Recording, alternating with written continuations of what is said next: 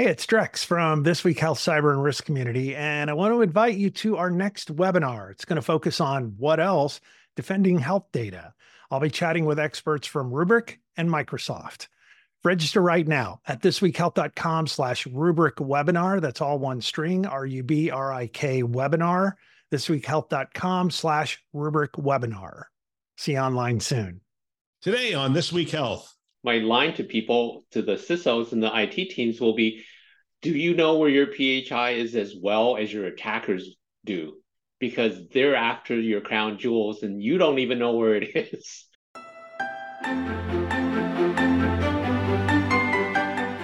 Welcome to Newsday, a This Week Health newsroom show. My name is Bill Russell. I'm a former CIO for a 16-hospital system and creator of This Week Health, a set of channels dedicated to keeping health IT staff current and engaged. For 5 years, we've been making podcasts that amplify great thinking to propel healthcare forward.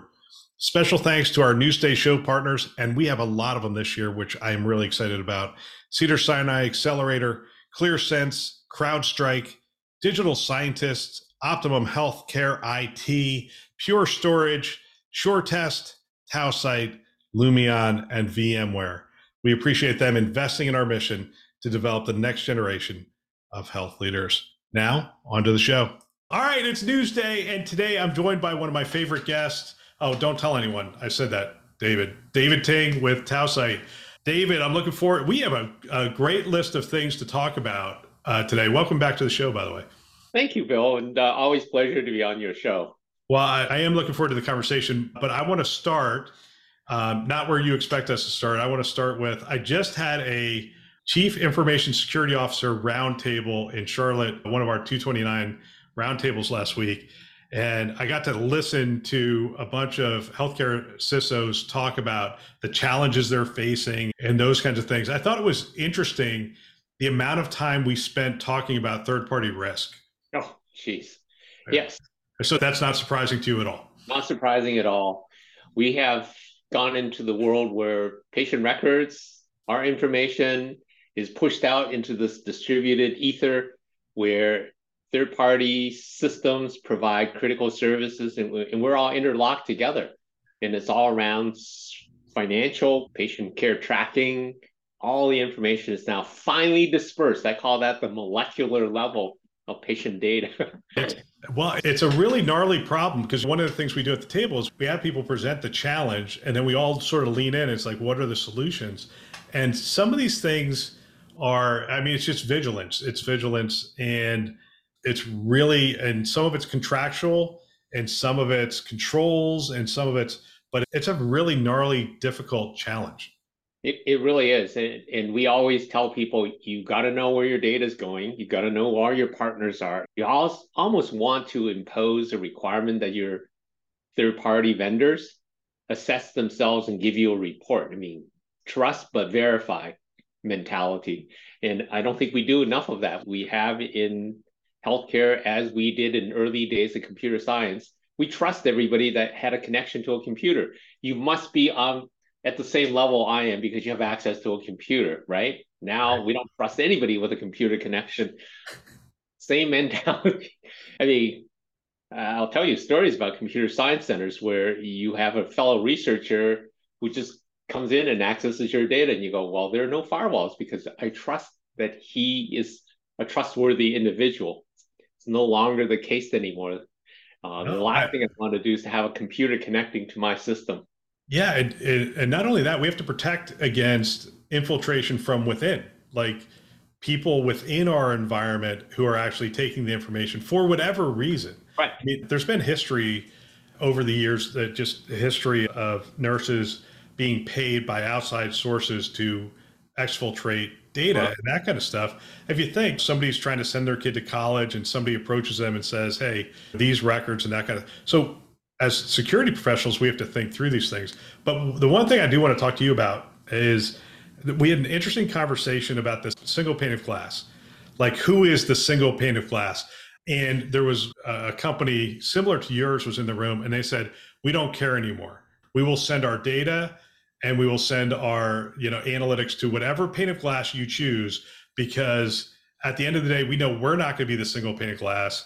but we can feed that. Is that the same approach you guys are taking? It is the same. So we started out by saying there's a magic bullet of having a single pane. I think there are a lot of vendors that will provide that pane of glass.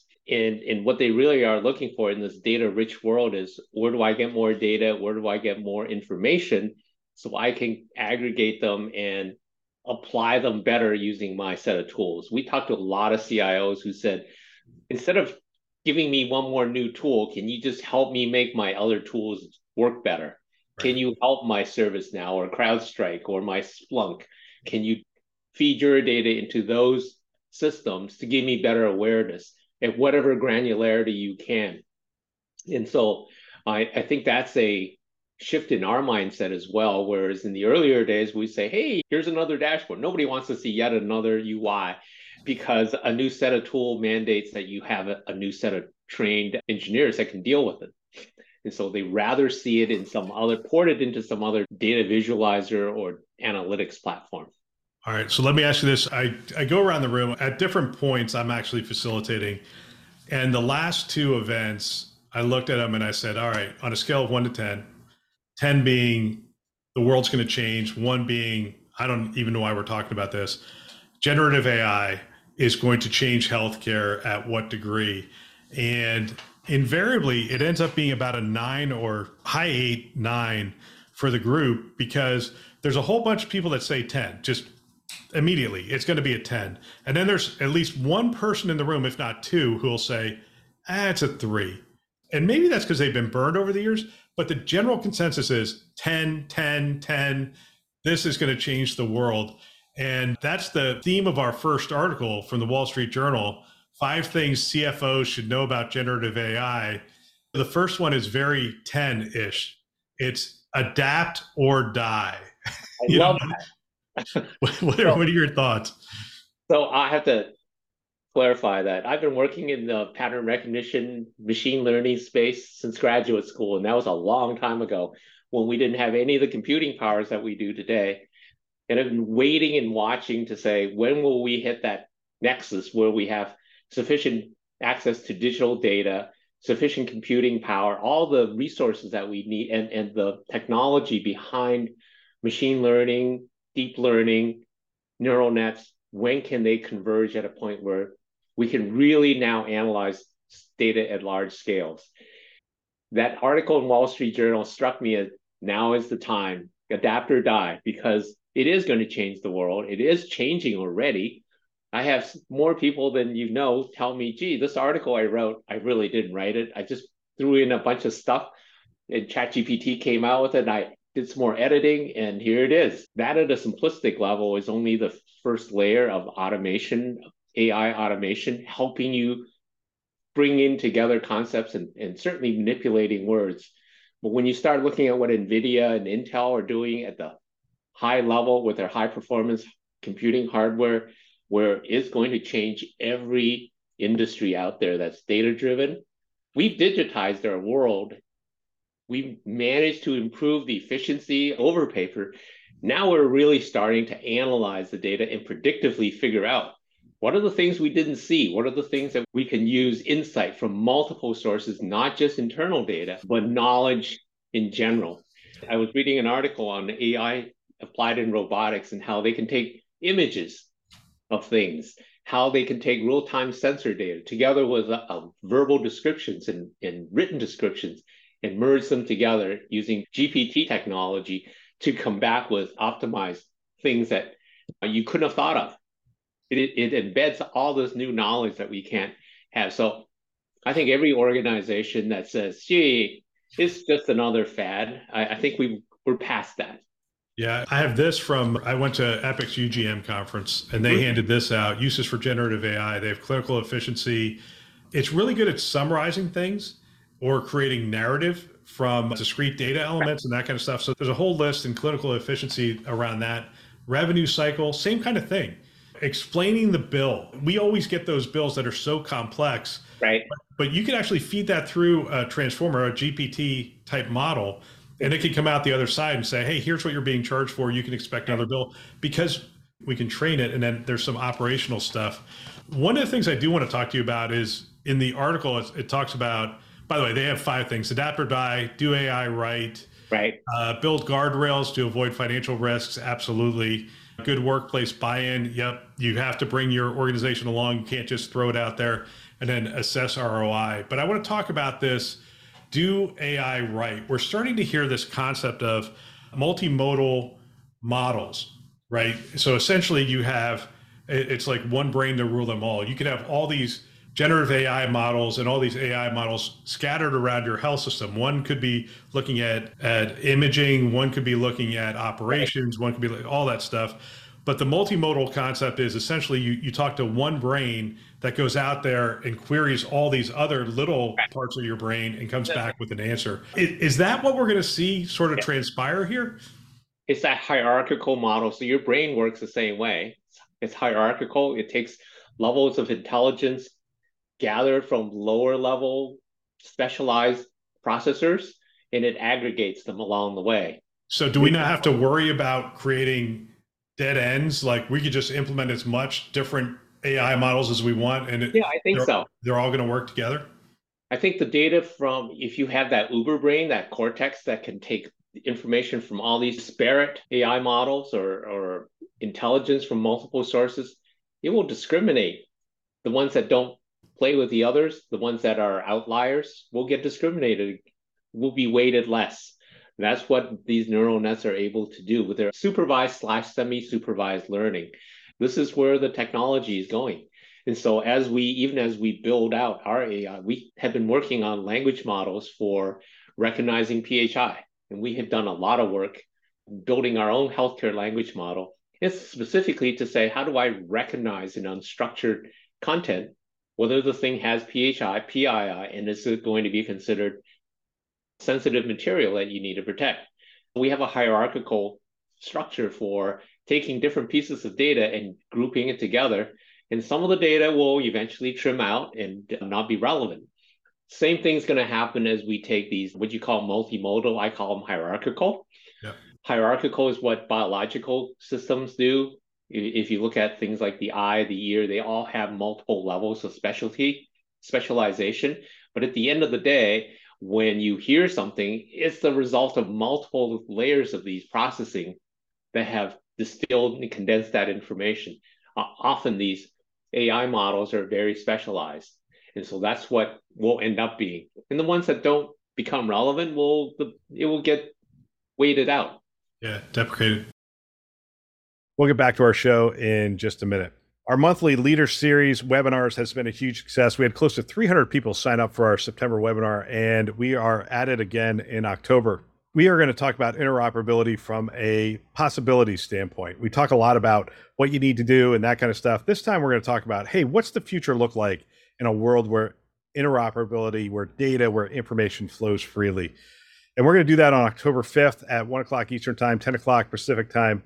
We're going to talk about solutions. We're going to share experiences. We're going to talk about patient-centric care and see what we can find out. We have 3 great leaders on this webinar. Mickey Tripathi with the ONC, Marianne Yeager, Sequoia Project, and Anish Chopra, who I'm just going to call an interoperability evangelist, which is what he has been to me ever since I met him about 10 years ago. Don't miss this one. Register today at thisweekhealth.com. Now, back to our show. So Mass General Brigham put ChatGPT through its paces. You read this on Healthcare IT News. ChatGPT scores 72% in clinical decision accuracy. So they gave it a bunch of vignettes, 36 published clinical vignettes, and it went through. Here's in 71%, we already talked about that. The thing it did really well, it proved best in making a final diagnosis where the AI had 77% accuracy in the study, funded in part by the National Institute of General Medicine and Science. It's lowest performing in making differential diagnosis, where it was only 60% accurate, and in clinical management decisions, underperforming at 68%. And these are just really, essentially, differential diagnosis are really complex kind of things. So, but you can almost tell if somebody's an optimist on this technology or a pessimist. I look at it and go, 72%, ChatGPT isn't a healthcare specific, medical specific trained model. I was going to say, yes, that's exactly the scary part. If you owned it, if you trained it. So all these AI models, language models, if you give it enough information, it will learn over time. Just like you do, a med student goes through years of training to get to that level. Over time, it will improve. I mean, I think I was reading ChatGPT has what? Multiple billions of parameters that are tunable as it goes through its learning phases. That's an incredible amount of information. If you look at it in entropy and bits, that's pretty impressive. Yeah, by the way, they give this essentially it scored as well as a recent graduate from medical school would score. And I think, well, it's almost the same thing, right? A recent graduate is going to get smarter as they practice with more experience and whatnot. Right. And I think we're going to see the same thing as we talked about with these hierarchical models or multimodal models. You're going to see information pass through these different filters, and and then it's going to get very accurate. I have to confess, when I asked that question at a round table and somebody says it's a 3, it's a fad, it's going somewhere, I'm like, I don't know where they're coming from. Like I really try to hide my, I have it now on my phone. I use ChatGPT on my phone, just asking it questions. I don't know, about 5 to 10 times a day. Wow. I think the thing that really struck out for me was, as being an engineer and having looked at tons of code, for IBM to basically have done their large language model for COBOL code and programming languages, its ability to go through legacy code and basically unravel it. That's where the world's going to move to. I mean, do I say, geez, it's not relevant, and we're going to have teams and teams of hand-coded, crafted by artisan model, or are we going to get to the point where AI is going to be able to do a lot of the work, provided we can give it the right input? It's all going to be around, gee, did you ask the right question? And can it generate the code that will have the intelligence of teams of programmers? Can I obviate the need for all these lines of individually coded lines of code that has to be compiled, tested, et cetera, when a machine can help me take a specification and translate it into running code? So you and I always end up here, by the way, and it's this whole coding concept. And if people want to see this story, CIO Dive, IBM trains its LLM to read, rewrite COBOL apps. And it's an interesting application of it. I remember seeing the NVIDIA CEO gave a talk, and I was in the room, and he was talking about the fact that at the time, and this was, gosh, it had to be at least 4 years ago, maybe 3 or 4 years ago, that he was talking about the fact that they had code that was writing code. Yes. And he said, essentially, we said, write a word processor. And we gave it examples and that kind of stuff, and it started writing. And he said, the first one was crap. Pretty basic. Yeah, I mean, it was, nobody would want to use it. It had Shift F7 to print. I know, if you imagine. Anyway, that was WordPerfect 5.0. Shift F7 is how you printed. But regardless, he said, and it got better, and it got better, and it got better. He said that the thing is, the iterations are in microseconds, whereas the iterations for a programming team are over months and years even. And he goes, so it's not going to be long before you go to this model and say, write me a word processor, and it pops something back out that's just, it's high quality. Is that going to change? Like, are we going to start thinking about build versus buy a little differently when we can go to a tool and say? Question. I think when that world becomes, when that reality is there and we can rationalize that the code that was written can be tested, that build-buy decision gets much harder, because then everything can be bespoke. If I give it the proper specification and I give it the testing parameters, so the question then becomes, will there be a whole new paradigm for how we build software, especially for complex systems that today we use off the shelf and then tailor everything because we have, quote, the platform underneath. Do I really care when computing costs and memory costs and networking and storage costs have become so marginal in the overall scheme of things? Most of the complexity now is in the software layers. And if I can use an engine to write code, the whole notion of COTS becomes Yeah, that's a very interesting model. I'm going to give you 7 years before we see that model become more and more practical. Okay, I'll take the under on that over-under, by the way. Things are progressing a lot faster than I've ever seen in this industry. Let's close with robotics. There's a thing on NVIDIA and whatnot, and you actually chose this. I'd love to hear your thoughts on the combination of robotics and these AI models and coming together. What does this mean? What does it look like? So the thing that stuck out for me when I looked at the NVIDIA pages is the number of industries they're working in. And on the robotics side, the ability to take multi-types of data, sensor data, image data, designs, verbal descriptions of things to do, and just watching what it can be used to condense it down. Again, just like the programming model, how can I automate a workflow with a robotics arm that is fairly complex to manage in the first place, but it's now taking tons of real-time telemetry data, tons of video data, tons of descriptions of what you want it to do, and it's coming back and saying, yeah, I figured it out for you. I've plotted the path that my robotic arm needs to do. What that means is we can start to use that real-time model. And the thing that really impressed me was, can I do this almost in real time and analyze all this data and have an inference model that can move things in real time for a complex workflow? That's going to change so much stuff.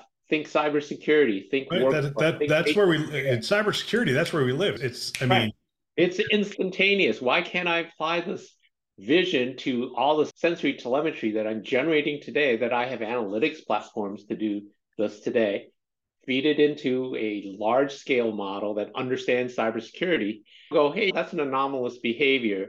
Here's what we should be doing to interact with it, as opposed to the, again, handcrafted, customized models that we have today.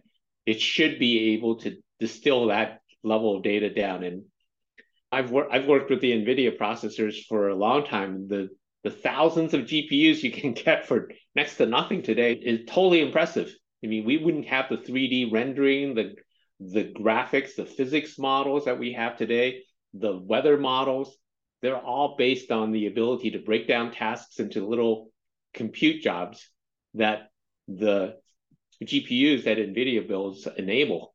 And to now have them focus on where's that next challenge? It's automated driving of cars. The ability to take the same kind of design and apply it to other fields where real-time telemetry, real-time imaging data, real-time sensor data, real-time design compliance requirements can all get fed into a language model to come back with predictive things that you can do to improve the workflow. My first thought was, in surgery, could we have computer vision in there, seeing things, providing real-time alerts to the surgeon, which immediately goes to the, why do we even have a surgeon? I was thinking the same. That's exactly it. But, you know, I mean, how long before, Charles Boyce and I talk about this all the time, a self-driving car can get in zero accidents that lead to a fatality before it's major news, whereas there's going to be a lot of fatalities today on the road caused by humans, and that we've just grown accustomed to that. And same thing in surgery. There will be people who die on the surgery table today, but it would be big news if there was not a surgeon who was actually there and it was actually a robot. But I think culturally that'll change, though, I think. I think it will. I think there will be a tolerance for a certain amount of errors, as you would from a surgeon, but it will be more quantified, I'm sure. But let me ask you this, because let's stay in your current field, which is, you talked about all this access to these GPUs, NVIDIA, and all this other stuff. Don't the bad actors also have access to those same things? And what does that mean that they have access to those same things? They do the same things, figure out how to counter it's the adversarial model for AI, right? You do something here, it's game theory at large scale. You're building your defenses, it will advance the defenses, it will advance its mechanisms to attack you better, but it'll play out a lot more combinations that you used to be able to do just by figuring out, the social engineering model that you talked about, the approach of trying to hack through a firewall or getting access. It'll just be more sophisticated. Yep. Well, we should close now. It's at the 20-minute mark. If people will give me a little bit more time, I want to ask you about MGM. So that's interesting. By the way, MGM probably spends more money than any healthcare system in the country around security. Right. I think that's easily fair to say. They have more money and they're protecting a lot more stuff. Okay. So this is my understanding. If I read this article correctly, this is my understanding of how they got in. They essentially called the help desk, convinced the person on the other side that they had misplaced their password or whatever. It's multi-factor. So not only did they convince them that they misplaced their password and stuff, reset it, they also convinced them to reset the multi-factor endpoint target. So essentially they Exactly. They essentially said, hey, can you open the door and let us get in? So they opened the door, they let them get in. And then, once they're in, they're very good adept at moving around. Although in an environment that spends that much money, I'm surprised they were able to move as far and wide as it appears that they have. Now we don't know this movement. Once you're inside, it's all a matter of how long you can loiter and recon the environment. If you're in, you can install all kinds of tools. Yes, it's important to keep people out. It's also important to segment and firewall off people so that you can't laterally move. It's like the old firewalls in the buildings that one section caught fire. You want the firewall doors to close to avoid spreading. And somebody's going to have to basically re-examine how did they move laterally so easily. But getting through the front door with a social engineering approach or an insider that you planted that had access. Right. Well, and not to close this on a commercial, but it does change how you view what's going on in your network. And for Tausight, you guys identify the PHI and PII just around the entire network, and you tell people, hey, here's where it's at. Correct. That's important because if they're in there loitering, that's what they're looking for.